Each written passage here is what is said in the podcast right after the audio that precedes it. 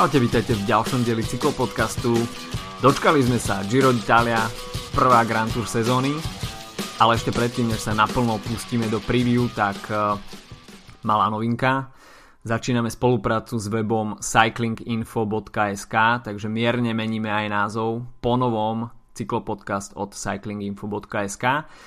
Čiže v takomto znení nás budete počúvať najbližšie týždne, mesiace a neviem, či treba predstavovať Cycling Info ako takú stránku. Myslím si, že každý, kto aspoň čo je len zakopol o cestnú cyklistiku na Slovensku, tak pozná tento web a nájdete tam najnovšie aktuality, či už zo slovenského alebo svetového pelotónu, takže určite odporúčame kliknúť a ponovom tam nájdete aj nás. No ale poďme sa venovať teda podcastu, Čaká nás preview Gira, ale ešte predtým si povieme pár viet e, o Tour of Yorkshire a takisto zamierime na chvíľku aj do Romandie. Takže o tom všetkom dnes. Od mikrofónu vás zdraví Adam a Filip. Čaute. No a skôr než e, sa pustíme do review pretekov, tak e, jednou vetičkou k novinkám, pretože Vuelta Espáňa oznámila divoké karty pre tento ročník, no a nekonalo sa žiadne prekvapenie pri ním hrajú španielské prokontinentálne týmy Burgos BH, Caja Rural a takisto Euskadi Murias, ktorých doplní Cofidis, ktorý je hlavným sponzorom alebo jedným z hlavných sponzorov VLT. Takže tieto štyri prokontinentálne celky doplnia World Tour Start List a toto bude vlastne zostava, ktorú uvidíme na tohto ročnej VLT.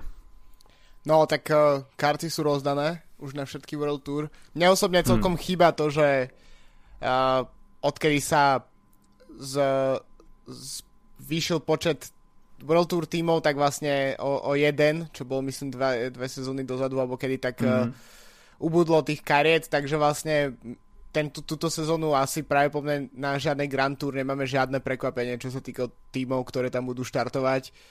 Samozrejme Taliansku, talianské týmy, vo Francúzsku francúzske a v Španielsku španielské s tým, že Cofidis sponzoruje všetko, aby sa tam dostal. A, ale uh, myslím si, že je to škoda, pretože práve také týmy ako uh, neslavne známy Aqua Blue, mm. predtým ako teda neslavne skončil minulú sezónu, tak pred dvoma sezónami, sezónami celkom solidne zajazdil. Eh, napríklad Vueltu a presne takéto týmy mi už trocha chýbajú. Uh, možno ešte Israel Cycling Academy minulú sezónu to nejak ako zastupoval, hoci teraz už sa stávajú tiež vlastne súčasťou Grand Tour. No tak, uh, takže popravde na Vueltu ani mi ani mysel ešte ne, nepadá, pretože tak sa teším na tému, ktorú dnes budeme rozoberať a, a tak sa teším, že dnešný podcast je tak aspoň virtuálne zafarbený do ružova, takže uh, popravde to je niečo, čo je pre mňa ešte veľmi, veľmi ďaleko. OK, prv než sa dostaneme k Giro, tak uh, spomínaný Tour de Yorkshire alebo Tour of Yorkshire, nazvieme si to ako chceme. Uh, bolo to tak sa mi zdá, že už šieste podujatie v Yorkshire. A... Piate. Piate, OK, tak preskakujem o rok. Každopádne zúčastnili sa ho iba 4 World Tour celky, čo však neznižuje úroveň a do Yorkshireu zamierili CCCčka, Team Ineos, teda bývalý Team Sky, ktorý sa prezentoval na domácej pôde, Dimension Data a takisto Kaťuša Alpesin. A mimochodom zaujímavosť, že Team Ineos chcel práve prezentovať tú novú značku, nový brand svojho týmu na Tour of Yorkshire, ale nebolo mu to umožnené, musel už štartovať eh, s novým názvom o pár dní skôr na Romandii, pretože pravidla UCI nedovolujú štartovať rovnakému týmu na dvoch rozličných pretekoch súbežne s iným názvom. Takže tým Ineos bol prezentovaný... Všetko majú ošetrené, všetko. Už, už eh, počas úvodných dní na Romandii a teda tá novinka neprišla v Yorkshire na domácej pôde, ako si to tímové vedenie asi prialo, ale bolo to vo Švajčiarsku, takže toľko iba malá vsúka. E, každopádne e, aj pri štyroch World Tour tímoch sa dokázali presadiť e, celky, ktoré sú z hľadiska tej hierarchie hodnotené nižšie v nižších ligách a to konkrétne už v etape číslo 1, kde sme mali možnosť vidieť veľmi dobrý výkon týmu Rompot a to hlavne teda Jaspera Selmana a Boja Fan Popla, ktorí sa dostali do toho záverečného šprintu. Veľmi dobrá je takisto cieľová fotografia, keď obidvaja títo jazdci zdvíhajú ruky nad hlavu. A teda jazdci, respektíve Jesper Asselman sa obliekol do toho belasého dresu pre vedu, žltého dresu pre vedúceho jazdca. V etape číslo 2, tak tam sme videli zaujímavý šprint a Rick Zabel. Sa zdá, že začína suplovať e, tú šprinterskú pozíciu Marcela Kytela, ktorá by sa očakávala v Kaťuši. A, a teda syn slávneho Erika Cábla si pripísal etapový triumf v Bedale. e, pred bojom Fan Poplom, ktorého sme už spomínali z etapy číslo 1 a Chrisom Lowlessom, ktorý bol teda hlavným triumfom v rukách týmu Ineos na tieto preteky. E, v etape číslo 3, tak e, tam sme videli opäť vypálenie rybníka e, práve Chrisovi Lowlesovi, ktorý v závere sa nezmohol na nič iné iba na zdvihnutie treskanie do riaditok, hm. pretože Alexander Kamp z rivalu cycling týmu si dovolil prešprintovať práve Chrisa Lowlesa a teda toto to bolo pomerne prekvapivé, lebo do záverečného šprintu sa dostal aj Greg Van Avermaet, takže Alexander Kamp to tam natrel rovno tejto dvojici. Ináč v Scarborough bol veľmi zaujímavý dojazd. A pokiaľ ste videli minimálne posledný kilometr, tak tam tie vlny po, pri pobreží špliechali pomerne dosť a div, že to nezašlo až na tú časť cesty, kde sa pohybovali jazdci, takže okrem teda nepríjemného vetru to tam ohrozovala aj tá, táto morská voda. Hm. takže to bol Alexander Kamp a jeho šprint. No a na záver si trošku spravil chuť aj Greg Van Avermaet, ktorý v etape číslo 4 našiel nejakú tú formu z minulého roka z Yorkshireu a hoci si teda nepripísal GC víťazstvo, tomu šlo 2 sekundy pred Chrisom Lowlesom, tak e, práve britského jazdca prešprintoval v etape číslo 4. Takže v GC nakoniec e, Chris Lowless a prvé etapové, respektíve GC víťazstvo týmu Ineos, teda bývalého týmu Sky s novým menom, Greg Van Avermaet na druhom mieste, no a dominanciu týmu Ineos počiarkol tretím miestom Eddie Dumber. Uh, takže toľko Tour of Yorkshire. No počkaj, počkaj, no. počkaj, počkaj. Áno, okay. uh, ja uh, len by som chcel ešte pár takých bizarností z Tour of Yorkshire vyzdvihnúť. Hneď prvá je to, keď si spomínal uh, víťazstvo Rompotu a Jaspera Esselmana, tak uh, odporúčam posledných 100 metrov, pretože Jasper Asselman uh, je vlastne bol uh, preživší z úniku, ktorého stíhala uh, skupina a v tom záverečnom šprinte alebo šprinte o udržanie sa pred pelotónom, tak sa zachytila jedna vlajočka mu do, ano, ano. do, do riaditiek. Takže vyzeralo to naozaj, ako keby to tak malo byť, ako keby to mali nacvičené. To je prvý bod, ktorý som chcel k Yorkshireu. Druhý bol o, tá spomínaná etapa, ktorú, ktorú vyhral uh, Alexander Kamp Eh, v tom mm-hmm. v Scarborough s, eh, s tým skvelým apokalyptickým poč- počasím, lebo to tiež uh, odporúčam si pozrieť nejaké highlighty. Celé, celý ten záverečný, tá záverečná časť tak vyzerá ako keby mal nejaký Instagram filter, uh, pretože to všetko bolo tak ako domodrá h- v hmlo v morskom svet, svetle, neviem ako to nazvať. Každopádne mm. tiež odporúčam. No a keď si spomínal Eddieho Dambara, tak to je tretia vec, ktorú chcem spomenúť, že práve výkonmi na Tour of Yorkshire si tento jazdec vyslúžil nomináciu na Giro, pretože mm-hmm. práve v tých dňoch vypadol zo zostavy Gira uh, uh, preboha, kolumbijský, Egan Bernal. áno, presne, presne tak.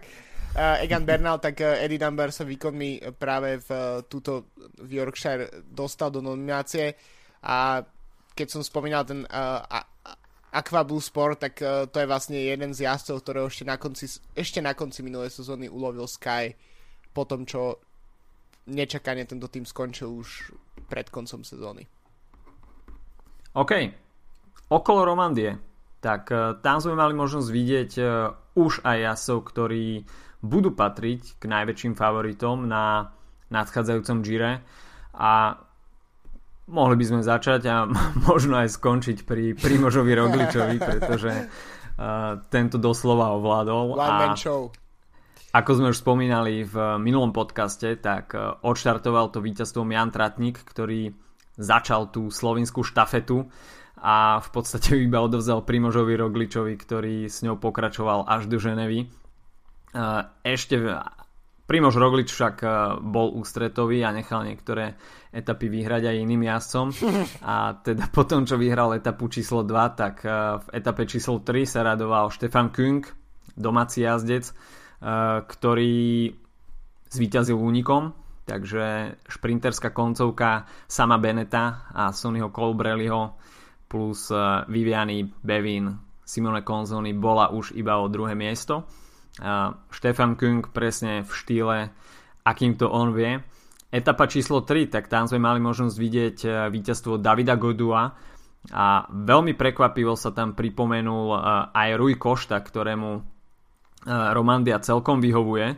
A v závere sme mali možnosť vidieť v akcii, dá sa povedať, všetkých jazdcov, ktorí ašpirovali na GC a Primož Roglič tam skončil na treťom mieste, um, ale nejaké zásadné časové rozdiely sa v tejto etape netvorili.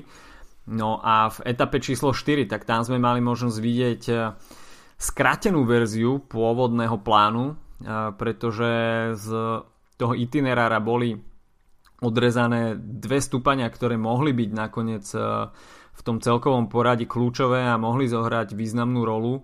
Nakoniec organizátori pre snehové, respektíve ex, trošku extrémnejšie podmienky okresali itinerár etapy a v závere sme mali možnosť vidieť jediné stúpanie dňa na Torgon, ktoré sa ukázalo ako kľúčové. A Primož Roglič tam inicioval viacero atakov, takisto tam bol uh, veľmi aktívny aj uh, Rui Košta, Geran Thomas a Geran Thomas uh, veľmi dobre reagoval na tie ataky Primoža Rogliča, ale nakoniec v tom samotnom závere uh, nedal konkurencii absolútne žiadnu šancu a v podstate na Torgone Primož Roglič demonstroval to, že bude jedným z najväčších favoritov tohto ročného Gira. Potom už v podstate etape číslo, v etape číslo 5 iba počiarkol ten svoj perfektný týždňový výkon. Bola to časovka na necelých 17 kilometrov Nebolo to úplne rovinaté, boli tam nejaké menšie stúpania, naklonené roviny. Viktor Kampanert sa zdalo veľmi dlho, že by si mohol pripísať etapové víťazstvo. Po tom, čo spadol v prologu, tak by sa to na držiteľa hodinového rekordu celkom žiadalo, aby sa predstavil v tom drese európskeho šampióna víťazne aj v etape v individuálnej časovke. Nakoniec však Primož Roglič bol proti a teda treťou víťaznou etapou počas tohto týždňa si úplne dominantne mm, podmanil celú Romandiu. Vyhral uh, celé preteky o 49 sekúnd uh, teda pardon, to je poslednú etapu, št- nie, áno, 49 sekúnd v GC, mm-hmm. pre porovnanie, keď dnes sa bavíme o Gire, uh, minulý rok vyhral Froome uh, G- uh, GC na Gire o 46 sekúnd pred Dumulanom, takže za 5 etap v Romandii dokázal Roglič uh, na, nabaliť konkurencii to, čo niekomu trvá 3 týždne pri, uh, pri Grand Tour. Tak to je akože jasné. Niektoré veci by sa asi nemali porovnávať, ale myslím si, že na takéto preteky to bol naozaj v skutku veľmi dominantný výkon a tie časovky uh, no uvidíme, či bude mať Dumoulin nárok popri Rogličovi, pretože tá forma je naozaj proste je vybrúsená. Ďalšia mm. vec je, že či to Roglič neprepálil a či, či nejde proste príliš uh, vlastne na hrane možností do Gira. To, tomu sa ešte určite dostaneme, ale ten výkon naozaj dominantný a celá tá sezóna, ktorú Roglič zatiaľ má, uh, je fantastická, akože všetko, čo odštartoval, vyhral v podstate, vlastne nie v podstate, ale áno, tri, eta- tri týždňové etapáky, tri víťazstva, uh, no a mimochodom vedel si, že Primož Roglič bol kedy si skoká na lyžach. Fakt? Wow. Tak to si doskočil v Ženeve pre GCA etapu. Paráda. Mimochodom, Carlos Betancourt o 3 sekundy mu uniklo top 10. No, tak uh, a pokiaľ viem, tak Betancourt štartuje na Gire. Mm-hmm. Čierny koň, čierny koň. Pozor, je vo forme, je vo forme. Uh, OK, uh, pódium mimochodom doplnil Rui Košta v GC a tretí Geran Thomas, ale tam už bola strata vyše minútová, takže to iba počiarkuje uh, to, čo sme hovorili pred malou chvíľou, že Primož Roglič absolútne nedal konkurencii šancu. Uh, OK, takže to by bola Romandia. No a my by sme mohli sa teda už naplno vrhnúť do Giro d'Italia, Amore Infinito, čiže nekonečná láska a to bude platiť uh, už od soboty. Moment, na ktorý čakáme v podstate každý rok, pretože Giro je môj aj Filipov obľúbený uh, Grand Tour podnik a tento raz to už bude 102. edícia. Po minuloročnej Grande Partence, ktorú sme videli v Jeruzaleme, čo bol v podstate premiérový štart uh, akejkoľvek Grand Tour mimo Európy, sa tento raz organizátori rozhodli pre konzervatívnejší štart a uh, v podstate celé Giro sa odohrá na kontinentálnej pôde Talianska. Neuvidíme žiadne uh, Sardínie, Sicílie alebo nejaké iné, zá, iné zákutia Talianska. V podstate buď, uvidíme iba kontinentálne Taliansko a teda Grande Partenza v Boloni uh, veľmi známe mesto, žiaden zapadákov, žiadna, žiadna exotika hm. a uh, v podstate mohli by sme sa primárne teraz na chvíľku venovať uh, profilu, ktorý uvidíme na Gire a vypichnúť nejaké tie najzaujímavejšie etapy, ktoré nás čakajú počas uh, tých 21 súťažných dní. Uh, celé to odštartuje individuálna časovka na 8 km, ktorá však podľa mňa z hľadiska GC nebude hrať úplne prím, pretože je to iba 8 km, finišovať sa bude na San Luke.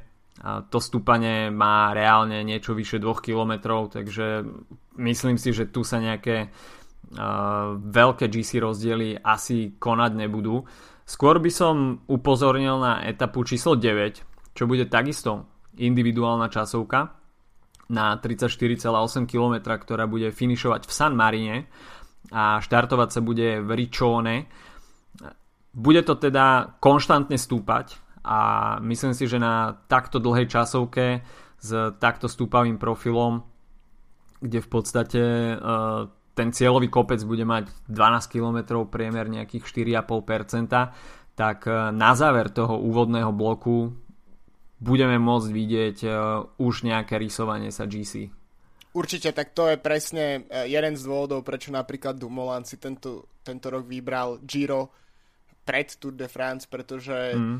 ten, to množstvo časokárskych kilometrov je najväčšie zo všetkých Grand Tour a zároveň aj ten profil tých časoviek je minimálne teda, ak hovoríme o tejto, uh, ktorá končí v San Marine, tak je to presne profil, ktorý by mal sedieť aj Dumolanovi, ale aj Rogličovi v podstate, keďže sú to uh, veľmi dobrí vrchári, ale zároveň sú to proste časovkárske stroje. Čiže to je, to je moment, kedy uh, sa môžu nadelovať veľké, veľké rozdiely. Na druhej strane, uh, pri pomerne ťažkých profiloch ča- časoviek zvyknú mávať aj uh, priemernejší časovkári mm-hmm. solidnejšie šance. Čiže m, nemyslím si, že že napríklad tie rozdiely budú až tak obrovské, ako keby sme mali napríklad, neviem, 50 km uh, časovku, ktorá je úplne rovná, tak je jasné, že hm, Chávez sa môže rozlučiť s pódium, akože proste v, mm. v takejto situácii. uh, ale keď je tam ten kopec, tak uh, tie straty, bude to vždy o limitovaný strat uh, pre iných mm-hmm. jazdcov, ale nemusia byť až také obrovské. OK. Ďalšia etapa, ktorá určite bude stať za zmienku, tak tá bude už v tom druhom súťažnom bloku a bude to etapa číslo 13, ktorá bude mať na programe 3 horské prémie a uvidíme v itinerári stúpania ako Pian del Lupo a takisto aj e, Cole del Lis. No a na záver budú asi stúpať na Lagoseru. A v podstate e, toto odštar, e, táto etapa odštartuje tie ďalšie horské, horské dni na tohto ročnom Gire a bude to prvá taká už ozajstná horská previerka a po 13 dňoch, čo je možno až príliš neskoro, hm. organizátori zvolili taký veľmi pozvolný nábeh, nazval by som to asi tak a všetko podstatné uvidíme až v tej druhej polovici Gira.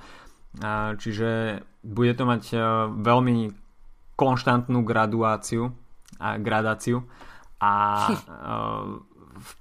dá sa povedať, že táto 13 nám odštartuje uh, naozaj to horské zapolenie a uvidíme, že či práve táto etapa už ponúkne nejaké ohňostroje alebo jazdci sa budú uh, stále iba zahrievať a bude to začiatok toho veľkého GC boja. Ja si myslím, že už sa to nejakým spôsobom rozbehnúť musí, pretože mm, ako si hovoril, tak ten, ten prístup k, or- k organizácii tej trati e, na tohto ročné Giro je troška konzervatívnejší ako bol podľa mňa v minulých rokoch, pretože mm-hmm. v posledných ročníkoch už, už pokojne v etape číslo 4-5 napríklad už boli kopce, mm-hmm. dva roky dozadu Etna, aj keď nebola nejakým spôsobom rozhodujúca, ale už hneď v úvodných dňoch sme mali proste selekciu a bolo vidno, kto bude bojovať o o rúžový dres a kto už sa neráta v podstate tej... Túto je to trocha taká situácia, že nemyslím si, že v tých prvých dňoch alebo v tom prvom týždni uh, by vypadli nejakí favority na základe toho, že by proste to rozhodol ako keby súťažné výkony, ale skôr sa môže kľudne stať, že proste nervózny úvod Grand Tour, prvá Grand Tour sezóny, ľudia si chcú niečo dokazovať, nervozita, mm. hromadné pády Eh, tak to sú presné miesta, ktoré môžu vyradiť niektorých jazdcov a keďže tých, ten okruh favoritov je celkom široký, aspoň teda možno nie úplne tých top, top favoritov, ale taký ako v podstate šancu na veľmi dobré umiestnenie má možno až 10 jazdcov by som povedal, mm-hmm. tak uh, kľudne niektorý z nich môže vypadnúť z hry už v prvom týždni. Akože, a, a keď už dojdeme k etape 13, tak tam už sa začne naozaj rozhodovať na základe nejakých ako súťažných kritérií, ale uvidíme, kto vlastne bude v tom čase v hre, pretože naozaj stať sa môže všeličo a myslím si, že to je že je to vlastne celkom škoda, že ten prvý týždeň bude taký ako časovkársko-šprinterský. Na druhej strane mm, myslím si, že kde inde, ak nie na Gire, práve môžu dojsť k nejakým takýmto situáciám, ktoré buď vyradia jazdcov, alebo ktoré uh, pripravia nejaké nečakané situácie.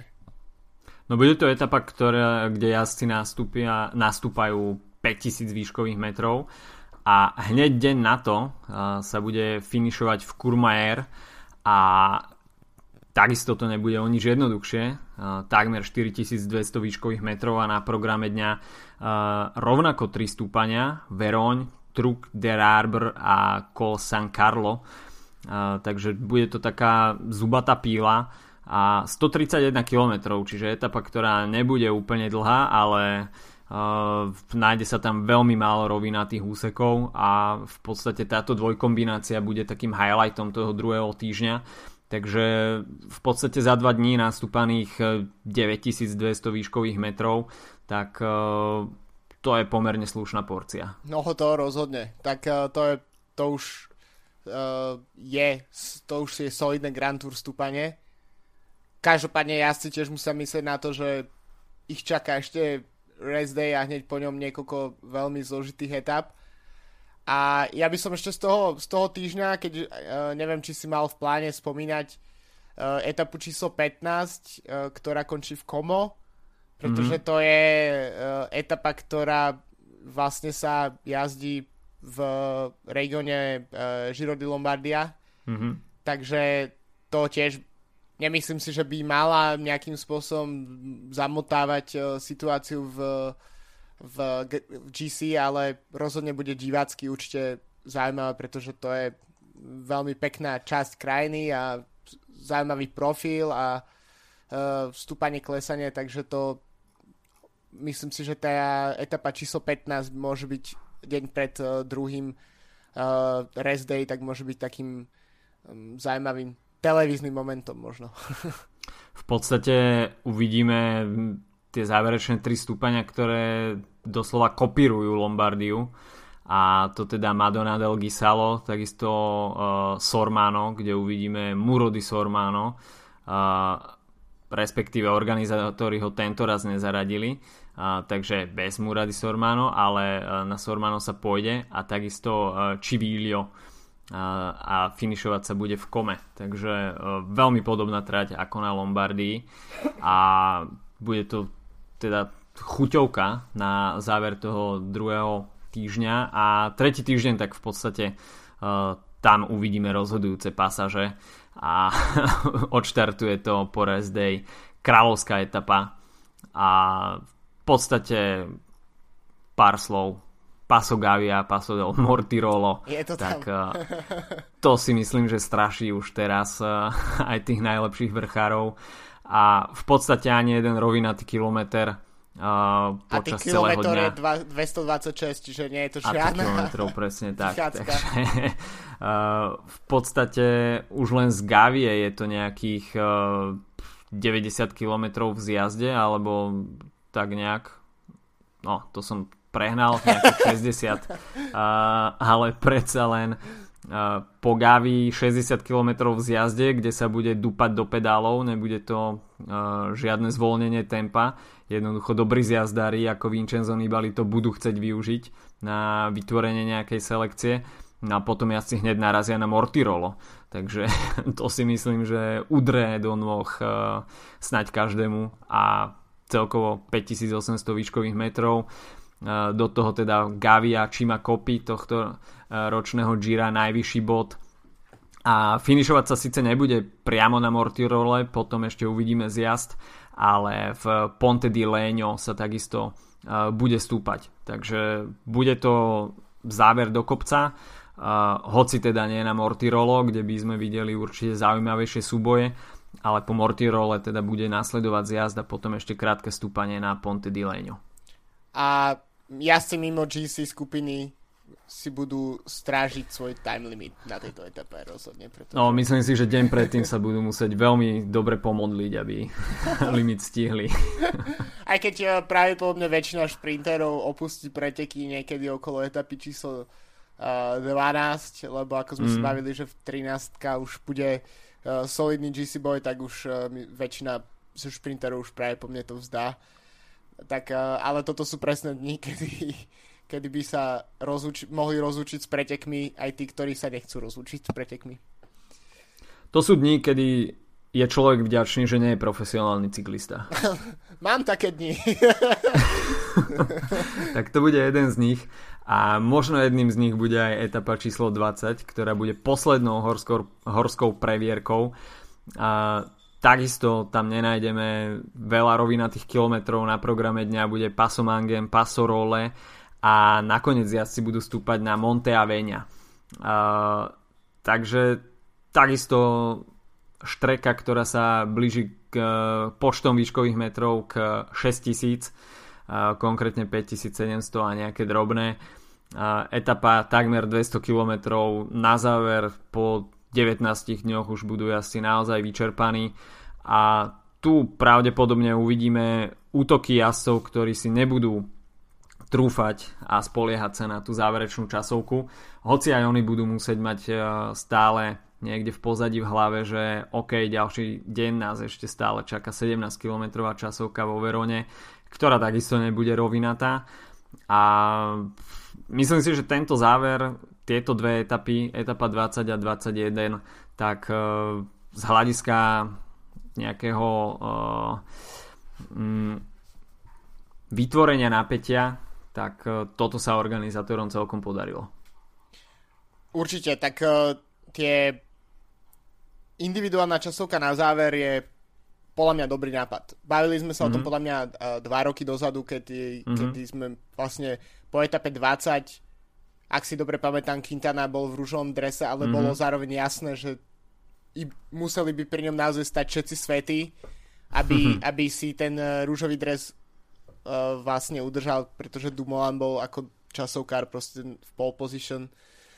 No a to je presne to, že pri tom, ako v posledných rokoch sú naozaj veľmi, veľmi tesné tie súboje v, v GC do posledných dní, a možno je to aj tým, že tie horské etapy sú častokrát dosť tak ako, nazvime to neutralizované, že proste tí mm. uh, favoriti sa držia spolu a málo kto atakuje a, a naozaj tam nevznikajú veľké rozdiely, tak práve to je moment, kedy uh, majú Roglič a Dumoulin náskok pred ostatnými, pred taký virtuálny náskok v podstate. Takže ja si myslím, že to je dobré, ja som určite fanúšik to, tej časovky na záver, pretože to udržiava trocha Uh, tie veci zaujímavé, nie je to len ako sprievod a uh, šprintersky nejaká oslava šprinterská, ako to je napríklad keď sa finišuje na Champs-Élysées. Takže mm-hmm. pre mňa je to ako pozitívny, pozitívny moment a som naozaj toho veľmi naklonený a myslím si, že je, je dosť možné, že proste m, tie veci sa naozaj môžu meniť v posledný deň a to je na tom super. Akože nemyslím si, že tá časovka bude až taká, až taká že by sa tam nadelovali uh, obrovské minuty po tý, na tých 17, 17 mm. kilometroch, ale uh, rozhodne vieme, ktorí jazdci sú uh, preferovaní v nej a ktorí nie. V podstate je to zaradenie o jednu plnohodnotnú etapu viac Presne. oproti, oproti Presne. Tour, takže OK, je fajn vidieť všetky tie oslavy a krásy Paríža v nejakom tom uvoľnenejšom tempe, ale to napätie, ktoré prináša záverečná časovka, stačí si spomenúť na ten súboj Fignona a Inolta. No, tak, Fin, uh, Lemonda. Uh, uh, a Lemonda. Uh, tak uh, myslím si, že toto by chceli vidieť ľudia na Tour de France a pokiaľ by sa a Christian Prudom rozhodol k e, takémuto kroku, tak myslím si, že aj ľudia, ktorí pozerajú iba Tour de France by zistili, že wow, tá časovka na záver je úplne skvelá vec a udržiavalo by to napätie až do Champs-Élysées. Určite, takže... ja napríklad neviem, kedy som naposledy pozeral že naživo etapu v, e, na Champs-Élysées. Popravde ja neviem, či som niekedy v posledných rokoch takže videl inak ako highlighty, pretože po 20 dňoch v pretekoch, kedy sa naozaj preteká, tak už som natoľko nasytený, že ten 21. deň pozerať sa na to, ako tam pijú proste šampáňo na ceste, tak ako to mi stačí si pozrieť z tých highlightov. Popravde nepotrebujem stráviť uh, tre, tretí tý, po troch týždňoch proste to, čo som napozeral hodiny a hodiny do obrazovky, tak uh, si pozerať ešte proste takúto etapu. Zatiaľ, čo je jasné, že uh, ten, tú časovku na záver, tak pokiaľ tam nebude mať proste niekto 5-minútový náskok v GC, čo si myslím, že je veľmi málo pravdepodobné, tak, uh, tak nemám vlastne, mm, tak určite proste si ju s radosťou pozriem. A ja sám ako napríklad nie som obrovský fanúšik časoviek, uh, pretože to relatívne nudá pre mňa, uh, keďže sa nejako v technike, ma, technika ma moc nezaujíma, takže nemám sa moc ako na čo pozerať.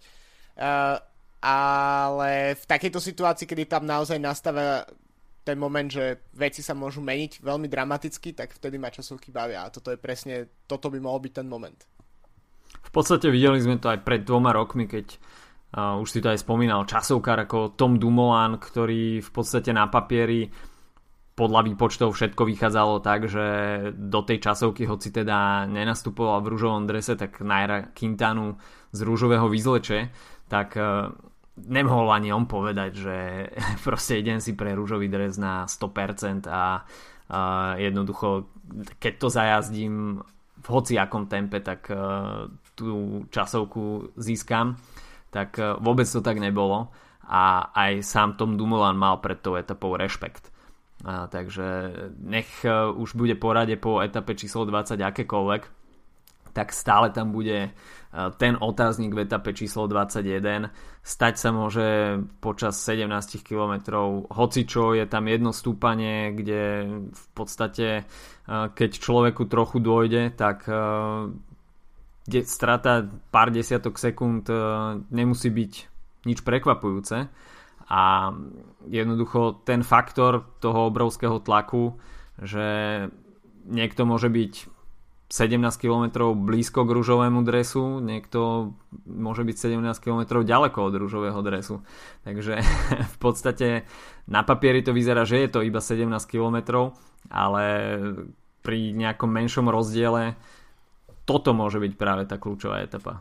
Stačí, stačí jeden defekt a môže byť po celom. Presne akože tak. To, to sú presne ako momenty, uh, ktoré nás môžu rozhodnúť, pretože nielen, že stratíš čas tým, že, teda nie ty, ale ten pretekár, stratí čas tým, že sa proste bude meniť uh, bicykel alebo koleso, ale tiež vidieš z rytmu a je proste to je pri časovke absolútne kľúčové zotrvať v nejakom nastavenom rytme a to môže rozhodnúť celé preteky, čo je vlastne uh, je to taký paradox, no, akože je to také ako nezaslúžené, ak by niekto v časovke prišiel o svoje víťazstvo v Gire na základe niečoho takého, ale jednoducho Grand Tour je tak, je to 21 dní, ktoré musia dokopy fungovať mm-hmm. a to je jedno, že 20 dní proste niekto je na, na čele. V podstate, keď si tak uh, porovnáme, tak uh, Jejcové, Jejcové Giro z minulého roku, kedy bol do 18. etapy, to už naozaj podľa mňa, že cyklistické časopisy už si pripravali obálky s jeho fotkou. Niekto už mal možno aj vytlačené. Možno, že presne, a, ale napriek tomu proste skončil jedna etapa, jeden zlý moment, jeden zlý deň a, a, je, a je hotovo proste. Presne tak. A v podstate, keď si načrtol už ten minulý ročník, tak ešte by sme si mohli v krátkosti zrekapitulovať, ako to vyzeralo minulý rok v podstate prvých 18 dní nebolo pochyb o tom, že Simon Yates, ktorý predvádzal 2,5 týždňa veľké divadlo a s ním spolu celý tým Mitchelton Scott, tak nikomu ani nenapadlo, že Chris Froome, ktorý v podstate vo všetkých highlightov bolo počuť iba z týmového auta Mitcheltonu Scott Froome is dropped, Froome is dropped. A a v podstate Simon Yates tam iba začal v tú chvíľu ešte viac tlačiť na pilu, tak uh, etapa číslo 19 tak uh, zmenila v podstate históriu Gira a pretože uh, takýto útok si v tej novodobej histórii nepamätáme a Cole delle Finestre sa minimálne na pár rokov, možno 10 ročí uh, vrie cyklistickým fanúšikom do spomienok ako miesto, kde Chris Froome začal jeden z tých najpamätnejších útokov na Grand Tour. A v podstate zmazal tú takmer 3,5 minútovú stratu, ktorú mal v tej chvíli na vedúceho Simona Jejca, ktorému úplne došlo. A videli sme teda prekvapenie, o ktorom sa snad nikomu ani nesnívalo. Takže Chris Froome skompletizoval minulý rok na Gire ten svoj kariérny Grand Slam na Grand Tour a teda po uh, štyroch žltých dresoch na Tour de France stihol pridať následne aj Vueltu a tretia Grand Tour po sebe, ktorú vyhral, bol práve Giro. Uh, hoci teda na tom Gire nemusel ani štartovať, ale na to sa už asi história asi nebude pýtať. No, presne takto. Uh, ja už tiež vlastne som úplne vymazal z hlavy ten uh, celú tú uh, situáciu so uh, salbutamolom, ak si dobre mm-hmm. pamätám. Toto mi už úplne všetko vypadalo z hlavy a pritom to bolo jedna z hlavných vecí, o čom sme sa bavili proste minulý rok. A, ale tak uh, proste na papieri štartovať mohol, nakoniec bol očistený a mohol jazdiť vlastne celú sezónu bez, bez toho, aby mal nejaký zápis v registri trestov. V registri trestov. A tým pádom mohol bojovať, no a ten, to jeho víťazstvo naozaj bolo, ako to bol deň, ktorý si myslím, že je naozaj hodný zapamätania a je to také niečo ako uh, nazvať to možno nejakým ako pripomenutím sa takých starých cyklistických časov, ktoré my sme pre svoj vek nezažili. Mm. A, a naozaj takáto je moja predstava o tom, ako, ako sa vyhrávalo Grand Tour proste v, pred, uh, pred vysielačkami a pred uh, všetkým možným a keď sa jazdil na amfetamínoch namiesto uh, tých uh, medicín na astmu a podobne, uh, tak to je to, to, to je naozaj bol taký old school a Frum to zvládol dokonale a ten, uh, ten výbuch Jejca bol epický a ešte by som pripomenul aj epický výbuch uh, Tibota Pinota, ktorý sa hrdinsky mm. držal celú tú etapu a potom ďalší deň skončil v nemocnici a v podstate ho to vyradilo na ďalších pár týždňov solidne. Takže to je len ukážka toho, aká tá etapa bola ťažká a, a naozaj čím, čím bola špecifická. A to sme ešte nevideli sneh alebo iné uh, extrémne počasie, ktoré na Gire takisto nebýva výnimkou. A v podstate v kontexte počasia, ktoré vidíme v Európe momentálne, tak by som sa ani nečudoval, pokiaľ by počas tých troch týždňov prišla nejaká uh, apokalypsa, prípadne nejaký silný vietor, dážď, sneh, niečo veľmi nepríjemné, takže počasie býva takisto uh, faktorom, ktorý ovplyvňuje uh, výsledky nielen etap, ale aj GC Uvidíme, čo nám Giro ponúkne tento rok. A ako si už spomínal, tak e, to víťazstvo Krisa Fruma si zapamätáme na veľmi dlho a v podstate si to budeme pamätať ako najbližšie rúbe, ktoré bude pršať, pretože na rúbe nepršalo už veľmi dlho, takže najbližšie, keď na rúbe zaprší, tak určite si to všetci cyklistickí fanúšikovia budú pamätať ten priebeh. Ale OK, ostáva nám iba veriť, že sa toho dočkáme budúci rok. Na čo však nemusíme čakať e, už veľmi dlho, tak e, to bude Giro a predstavme si teda hlavných favoritov, e, ktorí sa nám na ktorí sa nám v Boloni na Grande Partenza ukážu. Meno, ktoré sa najviac skloňuje v ostatných týždňoch a dňoch právom Primož Roglič. A zhrňme si v krátkosti, pretože nie je moc čo zhrňovať, jeho doterajšie pôsobenie v tejto sezóne má v podstate iba 3 štarty na troch týždňových etapákoch uh, UAE Tour, Tireno Adriatico a Romandia. Na všetkých troch sa mu podarilo získať etapu. Uh, v Spojených Arabských Emirátoch to boli dve etapy, na Tyrene jedna etapa a v Romandii tri etapy a na všetkých troch bral dres vedúceho jazdca v konečnej generálnej klasifikácii. Takže 3 štarty, 6 víťazných etap a 3 žlté alebo iné dresy na svojom konte. 100% bilancia. No a tá forma je naozaj ako hrom, akurát naozaj je niečo, na čo je možné sa oplatí myslieť a to je to, že či nie je tá forma až príliš dobrá. V podstate pri ďalších favoritoch tohto ročného Gira, o ktorých budeme hovoriť, tak uh, žiaden z nich nevytrča nejakým spôsobom. O niektorých ani nevidíme v podstate jazdiť. Uh, mm. Alebo jazdia absolútne anonymne, ako Nibali, Dumoulin, podobne.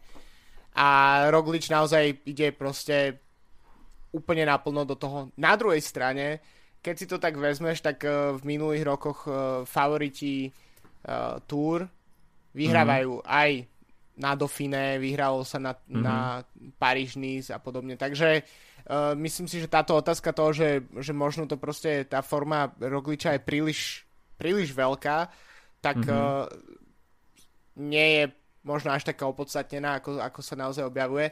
Uh, druhá vec je, že ako to je s Rogličom ako Grand Tour jazdcom, pretože to je niečo, čo ešte nie je úplne jasné Mm-hmm. Uh, minulý rok skončil štvrtý na túr, čo je samozrejme fantastický výsledok, ale nie je to tak, že by tam bojoval naozaj skutočne o víťazstvo počas mm-hmm. troch týždňov. Uh, tak bola vlastne, kým ešte mal štartovať uh, uh, Bernal, tak vlastne to bola taká zaujímavá situácia, že v jednom momente to vyzeralo, že dva najväčší favoriti pretekov vlastne nie sú absolútne overení v tom, ako jazdia Grand Tour. Uh, v prípade Bernala absolútne a v prípade Rogliča tak, že proste ne, nekončil na bedni. na druhej strane, keď si sám sebe mám troška odporovať, tak uh, Origin Portem sa r- roky rozpráva ako o niekom, kto by mal vyhrať Grand Tour a, a nakoniec jeho najlepšie umiestnenie je tuším 6. miesto alebo tak nejak. Uh, no ale Roglič je naozaj on fire a bude to veľmi, veľmi ťažké prekonať ho aj kvôli množstvu časovkárskych kilometrov, čo je vlastne disciplína, v ktorej najviac exceluje. Roglič je síce jasom, ktorý je aktuálne najviac skloňovaný, ale to asi iba vďaka vyradeniu Egana Bernala z nominácie, pretože Egan Bernal si tento týždeň zlomil kľúčnú kosť. A to bola naozaj šokujúca správa pretože Team Sky už e, veľmi dlho deklaroval, že Egan Bernal uh, si odbije uh, premiéru na uh, Gire v pozícii lídra, bude to jeho prvá Grand Tour v pozícii lídra. A v podstate to bol taký hlavný ťahák tohto ročného Gira, že uvidíme Egana Bernala v podstate už teraz cyklistickú superstar, hoci teda ten svoj potenciál ešte iba rozvíja a naplno to rozbalí v nasledujúcich rokoch, tak uh, už v takto mladom veku sme ho mali, uh, respektíve mali sme mať možnosť vidieť uh, ako lídra týmu Ineos a v podstate týždeň, necelý týždeň pred Girom zrazu takáto šokujúca správa. Uh, nielen teda pre tým Ineos, ktorý týmto musí hasiť požiar, ktorý vznikol a v podstate do Gira nastúpia s nejakým, bez nejakého obrovského cyklistického mena. Ale je to takisto šok aj pre cyklistických fanúšikov, minimálne teda pre mňa, lebo Egan Bernal patrí medzi jazdcov, ktorí sa nezvezujú až tak tou tímovou taktikou a pokiaľ to má v daný deň v nohách, tak jednoducho sa neštíti nejako odpaliť ten ohňostroj útokov a tá kolumbijská krv, ktorá sa naplno rozovre v tých horských etapách, ponúka práve útoky, ktoré nás bavia a jednoducho o toto budeme okratení. No, ale tak kolumbijskej krvi trocha bude, takže ja mám naozaj dúfam, že Superman López bude z tých jazdcov, ktorí vlastne budú uh, práve kvôli tomu, že v časovkách bude ukratený o mm. možno desiatky sekúnd, tak uh, že práve on je ten jazdec, ktorý bude robiť tie ohňostroje v kopcoch a jasné, je to, je to škoda, že mm, neuvidíme Bernala, pretože naozaj to malo byť situácia, kedy sa mal ukázať naozaj, že, že ten hype nie je len taký ako na papieri, ale že naozaj mm-hmm. to je výsledkovo nejak opodstatnené. No a uvidíme, tak možno Bernal vyhrá Vueltu teraz a je to možno od toho nie je ďaleko, možno toto je práve ten moment, ktorý mu, ktorý mu pomohol. Takže je to škoda, na druhej strane uvidíme, uh, úplne to mení celú situáciu týmu Ineos, ktorý možno bude jazdiť trocha inak, akože nebude jazdiť na lídra, ale možno bude skúšať nejaké rozobrať tie preteky z inej strany, pretože si myslím, mm-hmm. že uh, ich lídry, ak Pavel Sivakov a Theo Gegenhardt, tak uh, sú veľmi talentovaní a skv- skvelí jazdci, ukázali to na Tour of Alps nedávno, ale nemyslím mm-hmm. si, že sú to jazdci, ktorí by mali potvrdzovať uh, niečo v rámci top 10 Grand Tour, že to je podľa mňa od toho je možno ty proste v nižšie pozície top 10 pri šťastí a pri výbornej forme, ale nie je to nie, niekto, s kým by som rátal v tak mladom veku. Tiež som niekde v nejakom článku dnes videl, že priemerný vek týmu Ineos na Gire je 25 rokov, takže uh, som celkom zvedavý, čo tento tým predvedie napríklad s uh, Ivanom Ramírom Sosom, ktorý je uh-huh. uh, ďalší z jazdcov, ktorý by ktorý vyšiel vlastne z toho istého uh, pro konti týmu ako uh, Bernal, Eh, čiže eh, Androni Giocattoli, mm-hmm. tak eh, je to práve on, ktorý by možno mohol byť takým čiernym koňom na nejaké etapové víťazstva v kopcoch. No, Tim Ineos sa pravdepodobne zameria na etapy. Uvidíme, či pre nich bude atraktívny napríklad vrchársky dres. Uh, možno by sa mohli zamerať aj na túto súťaž. Keď sme pri Kolumbícoch, tak uh, ďalším favoritom Superman Miguel Angel Superman. López. Uh, Astana tento rok uh, takisto veľmi žhavá téma. A, a teda líder Astany, uh, Miguel Angel López, uh, jeho výsledky v doterajšej v doterajšom priebehu sezóny takisto nie sú na zahodenie. Podmanil si etapak v Kolumbii na domácej pôde. Paríž mu príliš nevyšiel, ale tam si myslím, že nešiel úplne ako tímový líder a pripísal si takisto e, prvé miesto v GC v Katalánsku. Takže celkom dobrá bilancia tento rok.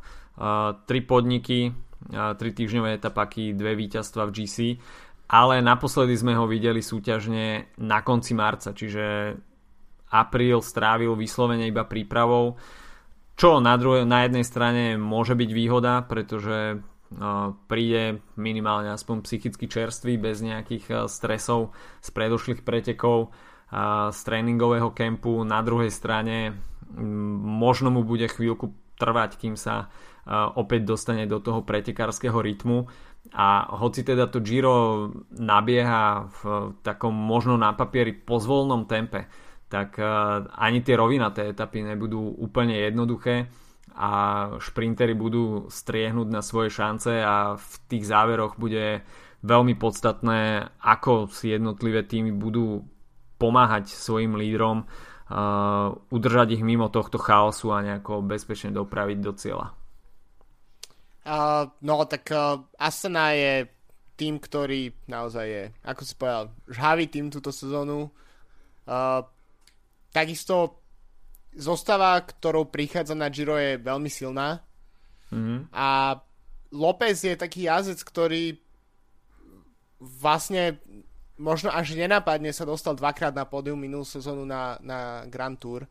Čiže to niečo hovorí o, o jeho výkonnostiach a možno na to, aby naozaj bol vždy považovaný za top favorita na Grand Tour, tak uh, mu chýbajú tie časovkárske kilometre, mm-hmm. ale myslím, že um, je to jazdec, ktorý ja osobne teda ho mám je, určite na konci uh, dnešného dielu budeme typovať pódium, tak ja som si vypísal uh, piatich jazdcov, ktorí postupne nejak ako túto škrtám a upravujem, aby som aby som nebol prekvapený na konci. A tak v tej peťke, ktorú som si vypísal, tak je tam. Takže ja osobne si myslím, že López bude, uh, bude naozaj v tomto uh, bude patriť k tým, tým jazdcom, ktorí budú musieť stíhať uh, tie straty a to práve môže robiť tie preteky uh, zaujímavé. OK. Na štarte máme dvoch bývalých víťazov Gira a presuňme sa k Vincenzovi Nibalimu, najväčšia nádej domácich tifosi a pre Vincenza Nibaliho to bude atak na tretí rúžový dres. Hoci teda Vincenzo Nibali túto sezónu zatiaľ nepodával nejaké úplne oslnivé výkony.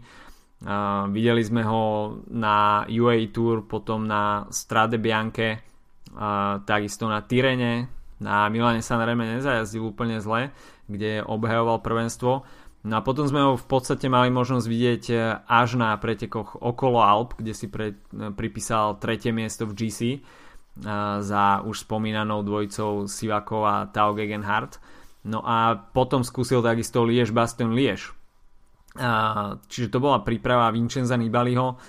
Nibali je známy tým, že na jar nepodáva nejaké úplne perfektné výsledky, snáď uh, s výnimkou uh, uh, Sanrema z, z minulého roku.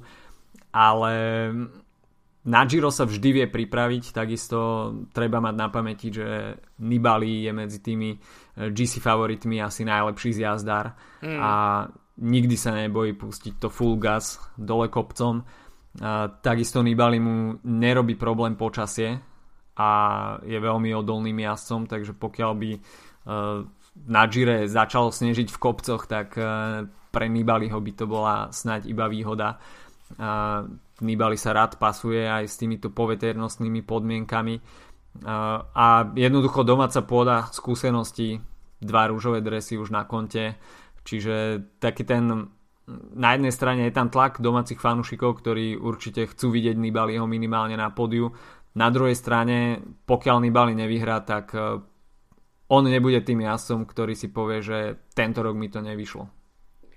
Jasné, tak uh, Nibali je jazdec, u ktorého sa momentálne môže rátať už len víťazstvo, pretože nejaké ako končiť čtvrtý, piatý na, uh, na Gire to už pre neho nič nemusí znamenať. A Nibaliho by som vždy bral ako takého žolika, už len kvôli tomu, ako dokázal naposledy tieto preteky vyhrať v 2016, kedy mhm. naozaj mm. otočil stratené preteky podobne, ako sa to podarilo Frumovi minulý rok.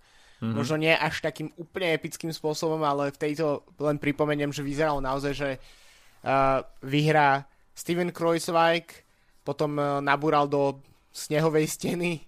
Mm. Toho vyradilo z, z pretekov, potom to uh, uh, Chavez bol uh, v chvíľu v rúžovom drese, mm. ale to už bolo vidieť, že Nibali naozaj zácitil krv ako správny žralok a, a v posledných dňoch naozaj ovládol tieto preteky a to v jednom momente strácal už nejakých 4 minúty, tuším, na rúžový mm. dres, alebo tak. To bol naozaj ako epický výkon. A presne preto to nemôžeme nikdy Nibaliho vyškrtnúť zo zoznamu. A keď sme pri tom, tak v tých mojich, to, tých mojich piatich, tak je aj Nibali. Na druhej strane sú to už mesiace, čo nevyhral žiaden, čo je len týždňový etapak.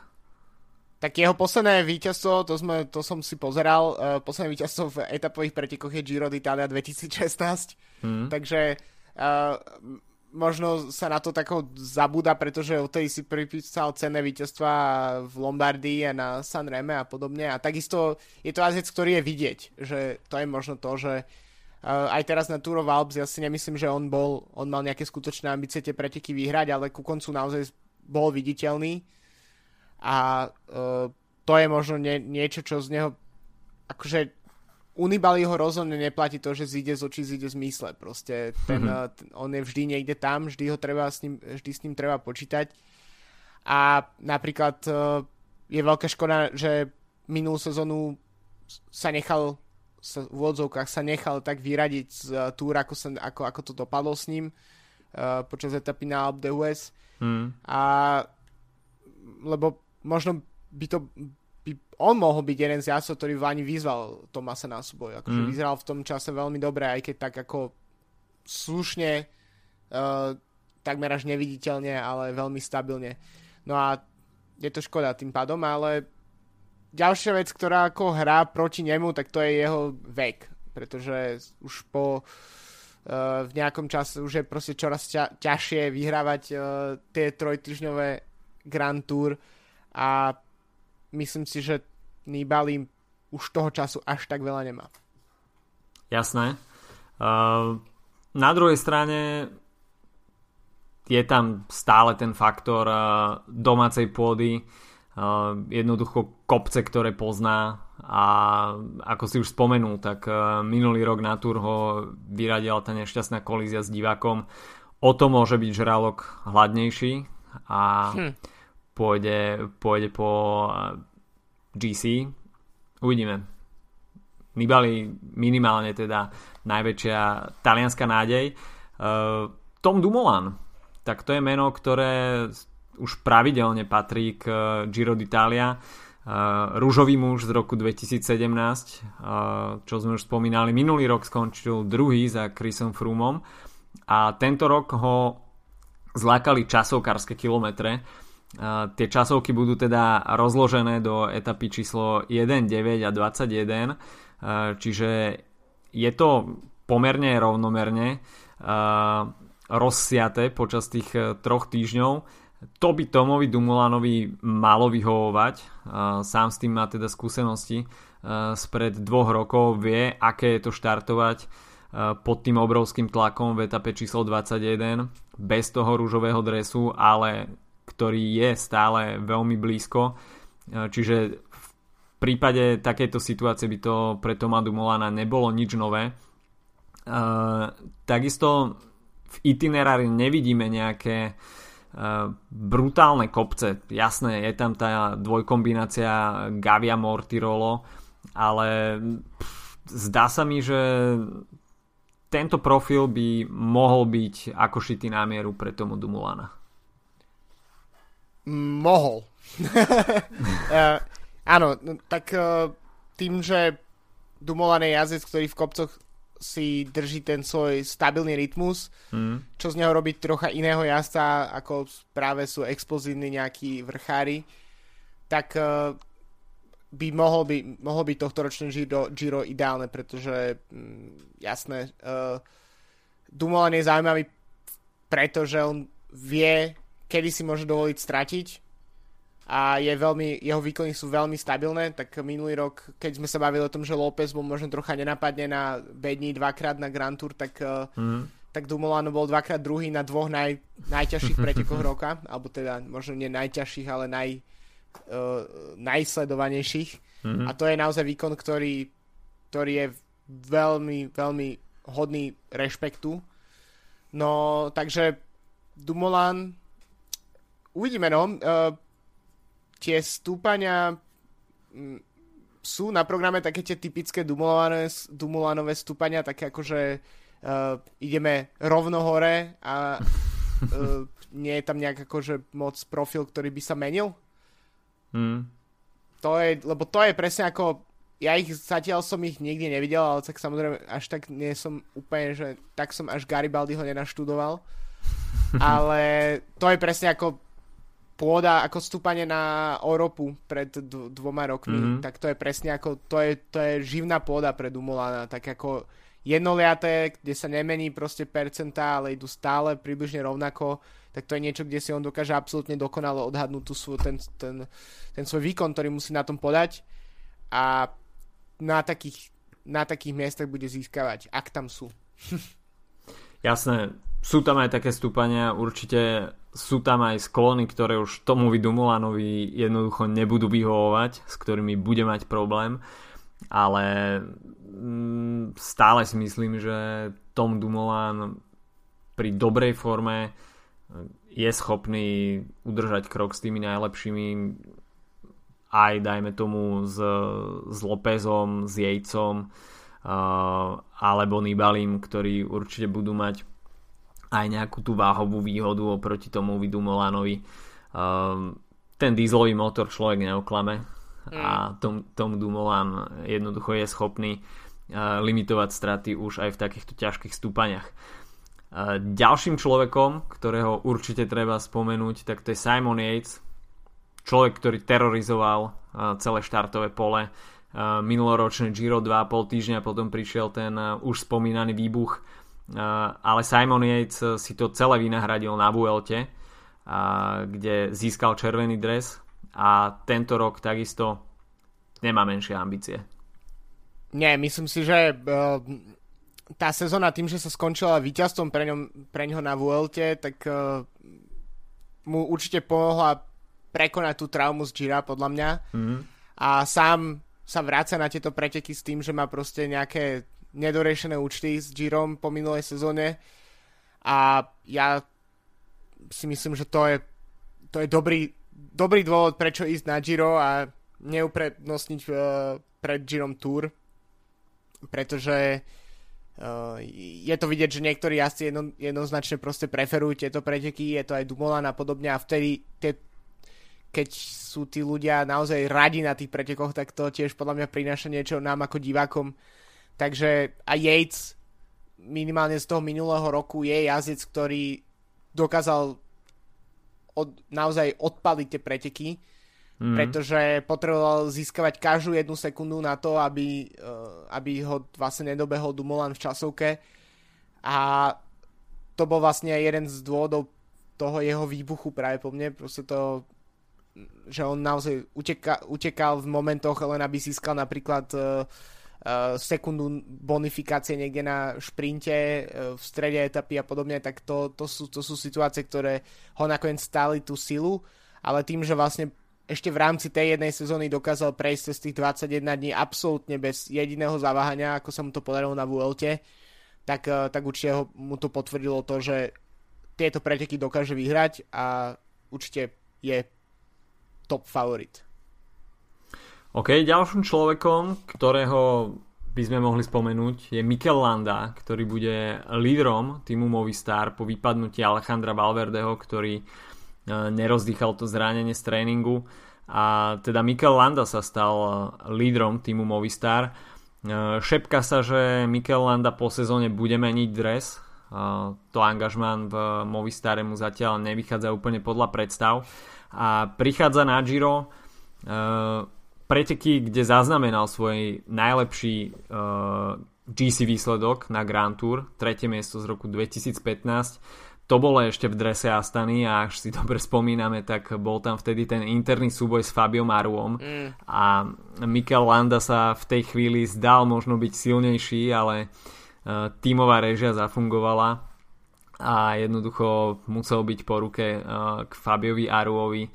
Uh, pre ňo možno trošku nešťastná Grand Tour a asi na to nebude spomínať úplne najlepšie. E, v príprave absolvoval naposledy Liež Baston Liež, kde v závere bol celkom aktívny a bolo veľmi príjemné vidieť Mikela Landu, že opäť je pri chuti e, spraviť ešte niečo s vývojom pretekov a popravde nečakal som až také aktívne pretekanie od Mikela Landu na Liež Baston Liež, čo môže byť celkom e, dobrá uh, správa pre Movistar pred uh, Girom, ale takisto veľmi ťažko odhadovať, uh, ako na tom Mikel Landa v podstate pred Girom je, čo sa nejakých GC ambícií týka, pretože Alejandro Valverde bol deklarovaný ako líder a toto je taká improvizovaná pozícia jednotky. Mm-hmm, ale na druhej strane Landa by to mal zvládnuť a je to už bol v pozícii lídra, alebo respektíve minimálne si zaslúžil byť v pozícii lídra. Mm. A Landa je jednoducho nepoučiteľný jazdec, ktorý si proste stále vyberá týmy, kde je týmov dvojkou až trojkou. uh, medzi Astanom a Movistarom jazdil Sky, čo hovorí za všetko. No a od budúcej sezóny teda má aj nahradiť Vincenza Nibaliho v Bahrain Merida, takže to mm-hmm. by mohlo konečne znamenať, že bude jazdcom číslo jedna v tom týme. Ale ja si myslím, že, že porovnaní napríklad ako keď som hovoril o Rogličovi a o, uh, o, in, o iných jazdoch, ako že sú nepreverený Grand Tour, tak uh, u Landu by som nemal ten pocit, uh, pretože aj keď možno nejazdí úplne ten, tá, tie GC ambície mu nevždy vychádzali, mm-hmm. tak, uh, tak je to jazdec, ktorý vyhrával etapy, ktorý dokázal vyhrať na Gire uh, vrchársky dres a myslím si, že je jazdec, ktorý má vo veľkom uh, často smolu, nevyhýbajú sa mu zranenia, pády a podobne, ale mm-hmm. ak mu vyjde všetko ideálne, tak ako mu to vyšlo v práve vtedy, keď uh, prehrali s Aruom uh, ten, ten rúžový dres uh, proti Contadorovi, mm-hmm. tak uh, tej podľa mňa každý si myslel myslieť na to, že tento jazdec do roku, do dva vyhrá svoju prvú Grand Tour. No a ešte, to tu, ešte, to tu, nie, ešte to tu nie, ale ak, ak to má niekedy prísť, tak to už musí prísť čím skôr, lebo inak to bude proste väčšie prekliatie pre Landu. No a potom tu máme jazdcov takého, dajme tomu druhého sledu, ako je e, Bauke Molema, Ilnur Zakarin, takisto Rafal Majka, uh, ktorí OK, môžu zabojovať o top 10, o tom nepochybne, ale asi, asi nebudú tými jasami, ktorí budú strašiť a naháňať pódium. Uh, nie, ale nikdy nevieš. tak uh, jasné, tí, sú tu jazdci, ja, môžeme len tak rýchlo prebehnúť ako, ja neviem, Tony Galopan za GDZR, mm.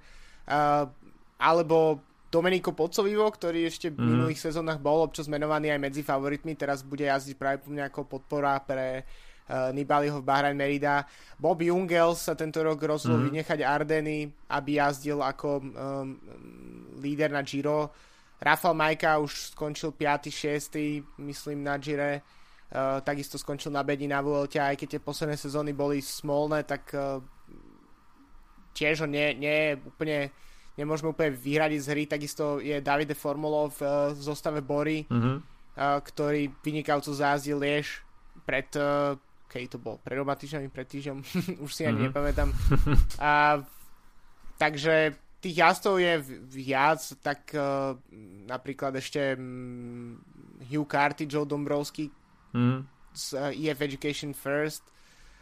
A možno nie úplne ako mená, ktoré by mali vyhrať uh, trojtýždňový etapak, ale v, v kopcoch by mali byť viditeľní.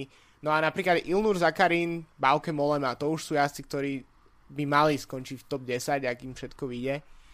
A dokonca možno aj atakovať pódium, takže mm, myslím si, že čo sa týka zhrnutia takých tých nejakých jazdcov, ešte možno Estepana Chavesa sme nespomenuli, z, ktorý bude jazdiť podporom týme mm-hmm. Simona Eca, ale jeho forma je veľký otazník v posledných rokoch, takže ťažko povedať, ale myslím si, že sme to možno už asi aj zhrnuli.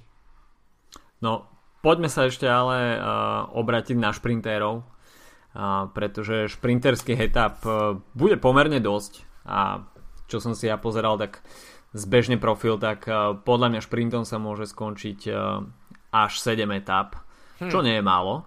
A v podstate všetky sa budú sústrediť do tých prvých dvoch blokov. A Elia Viviani, človek, ktorý bude pútať asi najväčšiu šprinterskú pozornosť, minimálne teda domácich fanúšikov. Minulý rok sme mali možnosť vidieť e, veľký súboj so Samom Bennettom, ktorý tento raz neuvidíme, pretože e, v drese Bory Hansgrohe bude šprinterskou jednotkou Pascal Ackermann. Uh, už sme to spomínali viackrát, teda, že ten interný súboj medzi Pascalom Ackermanom a Samom Bennettom nakoniec vyhral nemecký šprinter.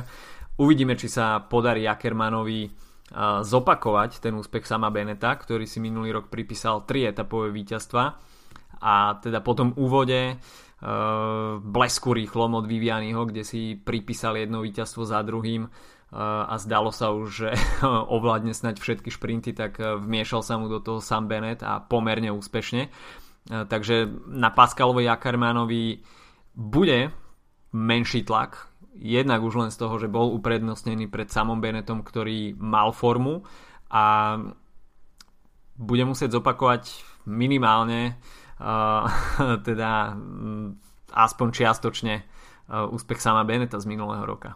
A pre jazda, ktorý nemá ešte vyhrané svoje, svoju Grand Tour etapu, tak mm. to musí byť celkom ťažké prekonať ten uh, ten prvý krok, Sam Bennett si toho predsa len odjazdil o dosť viac v Grand Tour uh, predtým, ešte keď uh, jazdil za Boru Argon a mm-hmm. Meta Pendura, tak uh, jednu sezónu sa skutočne vytrapil na Tour de France, kedy, kedy sa uh, keď musel dojazdiť so zranením a bol, mal ten uh, imaginárny čierny dres posledného jazdca, mm-hmm. tak uh, Uh, myslím si, že to sú presné momenty, ktoré ho robili silnejším a silnejším a Ackerman to ešte nemá, takže m, možno uh, pre nastal ten moment teraz, ale myslím si, že tá konkurencia v tých prvých dňoch bude minimálne od trojice Viviany, Gaviria a Caleb Ewan príliš silná. Akože ja osobne napriek tomu, že Ackerman si pripisuje posledné dve sezóny ako úctyhodné výsledky,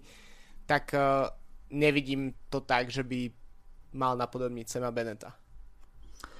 Fernando Gaviria bude takisto veľkým súperom. A jazdec, ktorý odišiel z Quickstepu a teda je jednoznačnou šprinterskou jednotkou uh, Spojených Arabských Emirátov a v podstate uh, Spojené Arabské Emiráty uh, jasne deklarujú, že Gaviria je jediným lídrom na Gire a celý ten tým je poskladaný okolo neho, takže na ňom bude takisto ten tlak uh, prinášania výsledkov a uvidíme uh, ako si poradí v tom uh, súboji s Eliom Vivianim. Minulý rok ešte tímoví kolegovia, tento raz budú stáť už proti sebe.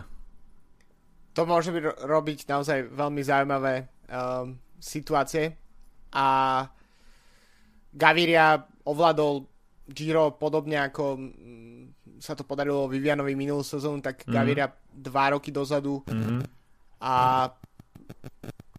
neviem, no myslím si, že ja osobne som napríklad očakával, že, že Gaviria možno trocha zhasne po tom p- príchode do Spojených Arabských Emirátov, že to bude trocha taká tá situácia ako s prestupom Marcela Kytela, mm-hmm. ale zatiaľ to nevyzerá tak, akože tých štartov nemá až tak veľa, ale už uh, jednak skončil druhý v Depane, ale tiež má uh, aj etapové víťazstva z tejto sezóny. Toto je podľa mňa prvá taká naozaj skúška pre neho, ale mm-hmm. keby podľa mňa v situácii, kedy sú obidva jazdci v 100% forme, tak si myslím, že Gaviria je stále rýchlejší muž ako Viviani. Mm-hmm. OK. Uh, superom takisto bude Arno Demar. Uh, človek, ktorý naozaj musí mať veľmi dobrý deň, aby uh, vyhral etapu na Grand Tour. No, nie je to taký stroj na víťazstva ako uh, v prípade Gaviriu alebo Vivianiho. Uh, Arno Demar takisto viac e, je viditeľný na štartoch e, e, Tour de France ako na Gire ale takisto je to človek, ktorý dokázal vyhrať San Remo takže víťazstva na talianskej pôde mu takisto nie sú úplne cudzie pre mňa pff, taká veľká neznáma čo mám od Arno Demara očakávať uh, neviem, ja si osobne myslím ja, uh, možno sa priznám k niečomu ako hnusnému, ale ja sa nedokážem, nedokážem sa preniesť cez to, že um, že Demar vyhral to Sanremo Ferro. Akože pre mňa to proste neexistuje. A, a stále možno sa tým zaraďujem proste konšpirátorom, ale myslím si, že Demar nie je jazdec, ktorý uh, ktorému vždy proste nejakým spôsobom pomáhajú okolnosti a takisto si myslím, že aj boli také náznaky minulú sezónu, že kým ostatní šprintery povypadávali z hry, tak eh, on na Tour de France zostal práve preto, že mal tam nejaké veľmi lepkavé flaše od svojich tímov, tímov od svojho týmu, pardon. No, takže ja Demara ani, ako, pre mňa to nie, nie je ani téma. Čiže Sanremo v 2016 vyhral Ben Swift. Áno, presne tak. Nezabudnutelné víťazstvo Bena Swifta. OK. Morálny víťaz. Presne tak. Uh, no a teda takým posledným veľkým kohutom na smetisku bude Caleb Ewan, uh, tento mini Austrálčan, stále iba 24 ročný. Znie to až neuveriteľne, pretože na tej scéne už pomerne dosť dlho. Uh, bude uh, postrachom tých záverečných šprintov takisto je to jazdec, ktorý nevyniká nejakými extra výsledkami na Grand Tour. Uh, je to skôr jazdec, ktorý si pripisuje víťazstva na týždňových etapákoch. Ale prečo nie? Mm, proste na Gire štartoval už viackrát uh, a vracia sa na Giro po dvoch rokoch. Minulý rok sa mu neušla žiadna Grand Tour Um, takže ten hlad tam určite bude, pretože šprinter, pokiaľ sa ani raz za rok nedostane na Grand Tour, minulý rok bol ukratený o Tour de France, tá chuť tam asi bude veľká. Mm, je to jeden z dôvodov, prečo vlastne opustil Mitchelton Scott, uh, takže uh, je jasné, že špeciálne v tom formo, formatívnom veku, tak e, je dôležité, aby, aby si títo mladí asi absolvovali tie 3 týždne a ako hovoríš, on bol trocha o to ukratený a je to možno pre neho mm, nielen škoda na základe toho, že by si mal tam pripísať nejaké výsledky, ale aj preto, že proste mal dostať ten etapak do nôh. A neviem, no, pre mňa Even, Caleb Ewan je skôr jazdec, ktorý sa presa, pre, presadzuje mimo európskeho územia. Mm. Takže uvidíme, no ale rozhodne nemôžeme, musíme ho brať do úvahy v tej prvej lige, ako pre mňa s uh, Vivianim a s Gavirom, tak oni traja sú ako tá, tá prvá liga. Myslím si, že Juven je troška nižšie, ale tie okolnosti môžu naozaj byť uh, rôzne a s tým, že vlastne Juven prestúpil do týmu, ktorý sa mu môže venovať, uh, keďže vlastne nahradil Andreho Grajpela a mm-hmm. zvyšok proste týmu je buď vyhradená pre neho, ako napríklad Roger Kluge, alebo sú to skôr jazdci, ktorí uh, sú na úniky, ako Thomas de Gen, Adam Hansen, alebo na časovky mm-hmm. ako Winter Campemart. Tam nie sú proste jazdci, ktorí by mali ambície bojovať o GC, čo by Michelton Scott už proste v najbližších uh, x rokoch by sa mu nepodarilo proste dostať na súpisku, keď bude mať, uh, keď má v podstate tým na výber minimálne troch jasov na GC, tak jasné, že na každý, na každý Grand Tour sezóny proste nastúpi s jedným lídrom. A v tom prípade je logické, že sa jazdec ako Juven nedostane na súpisku. Takže uh, tento krok podľa mňa bol pre neho dobrý, ale ja si myslím, že tiež ešte má čo dokazovať po tom prestupe. OK. Dresy. Bojuje sa teda o rúžový dres pre lídra GC. Potom tam máme Maľa či Klamino. Uh, dres pre najlepšieho jazdca v bodovacej súťaži, biely dres pre najlepšieho jazdca do 25 rokov a modrý dres pre najlepšieho vrchára. No a typneme si víťazov jednotlivých dresov, no a samozrejme aj pódium. Takže môžeš začať. dík, dík, dík. Uh, tak uh, aspoň keď už si ma takto tu ako vystavil ako pred tabulu po tom, čo som blicoval posledné týždne, a, tak a, si aspoň to uľahčím. A, tak a, bodovací dres Viviany, tam si myslím, že nie je o čom. Pretože myslím si, že aj Viviany bude jeden z tých jazdcov, ktorý bude mať ambíciu tie preteky aj dokončiť, zatiaľ čo UN a podobne práve po mne odpadnú už po tej etape číslo 12-13 Mm-hmm. Vrchársky to si na Jere nejak ako neúplne trúfnem typnúť. Je to podľa mňa nejaký jazdec, ktorý pomerne skoro odpadne z GC boja, typu proste uh, Mikel Landa uh, pred dvoma rokmi. Um, a tým pádom proste strelím len tak nejaké náhodné meno. Môže to byť um, Esteban Chávez, povedzme, mm-hmm. v mhm. podpore Simona Jejca. A potom to pódium, hej. Tak ja som to hovoril o no. nejakých no. piatich menách, ktoré som si tu postupne vyškrtal. Nakoniec tu mám dvoch jazdcov, ktorí majú vyhrať, e, dvoch jazdcov na tretie miesto a jedného jazdca na druhé miesto, ale zároveň som ich ako nepovyškrtával, takže mám 5 jazdcov na trojčlenné pódium, to robí situáciu celkom problematickú a týmto, čo práve rozprávam, si práve získam nejaký čas na to, aby som si to definitívne rozmyslel. OK, tak ešte biely dres si nepovedal. A OK, uh, ja neviem vlastne, kto sú mladí jazdci, ktorí budú štartovať. Tak to môže byť niekto z... Neviem, či Miguel, Miguel Angel López ešte spadá, lebo už má 25 rokov niečo. Mm, tak uh, v tom prípade ne, bude to niekto z týmu Sky, buď Sivako alebo Theo Gegenhardt. Uh, okay. A... Dobre, rozmýšľaj ešte nad pódium. Ďakujem. Uh, pre mňa Malia Čiklamino Elia Viviani. To si myslím, že je jednoznačná voľba. Najlepší vrchár. Uh, myslím si, že práve to bude niekto uh, z tej dvojice týmu Ineos a myslím si, že Tao Gegenhardt by bol celkom dobrým kandidátom. Mm.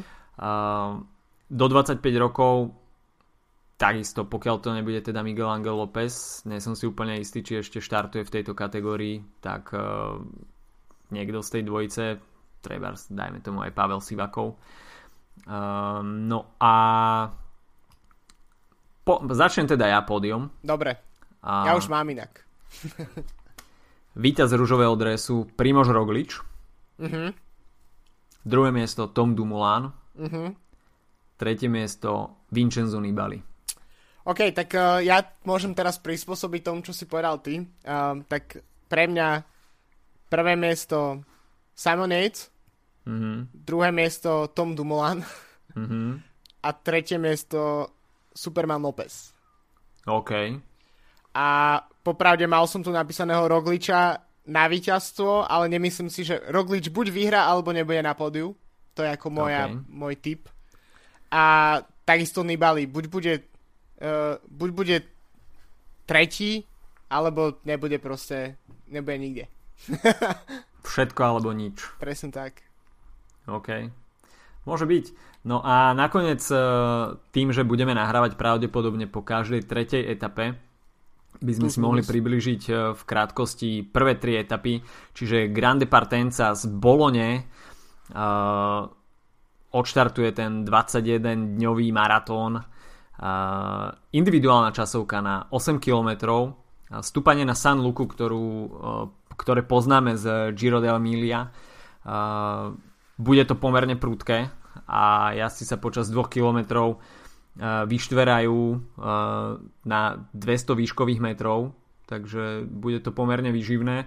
Na druhej strane je to iba 8 km, stúpanie 2, 2 km, čiže OK, uvidíme tam prvé rozdelenie uh, rúžového dresu, ale pff, nebude to nič smerodajné. Kľudne sa tam môže radovať aj Primož Roglič už v tejto etape.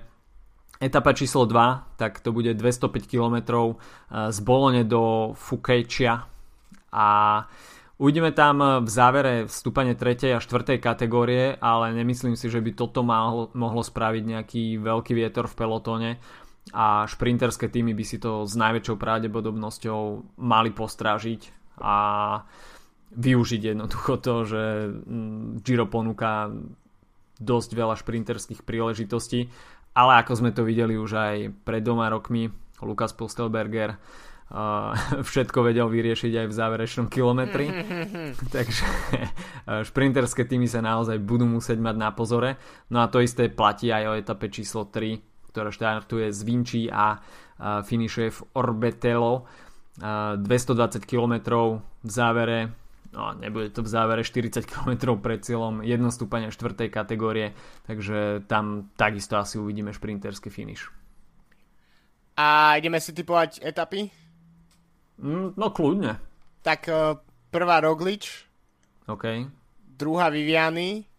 Mm. A tretia Unik. A z, podľa mňa, pretože to proste treba, je to Giro a musí sa to trocha zamiešať, takže uh, Gianluca Brambila.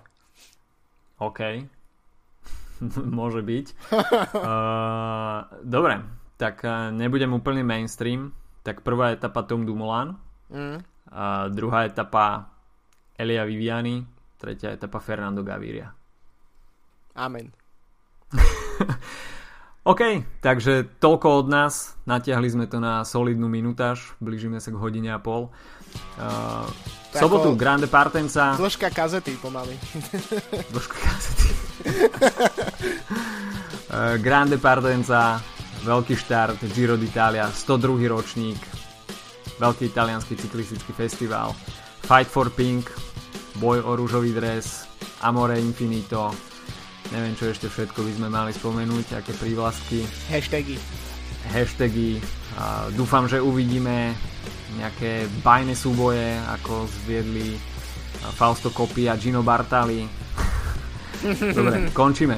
Uh, počujeme sa opäť v pondelok po etape. Užite si štart Gira. Čau, čau. Čaute.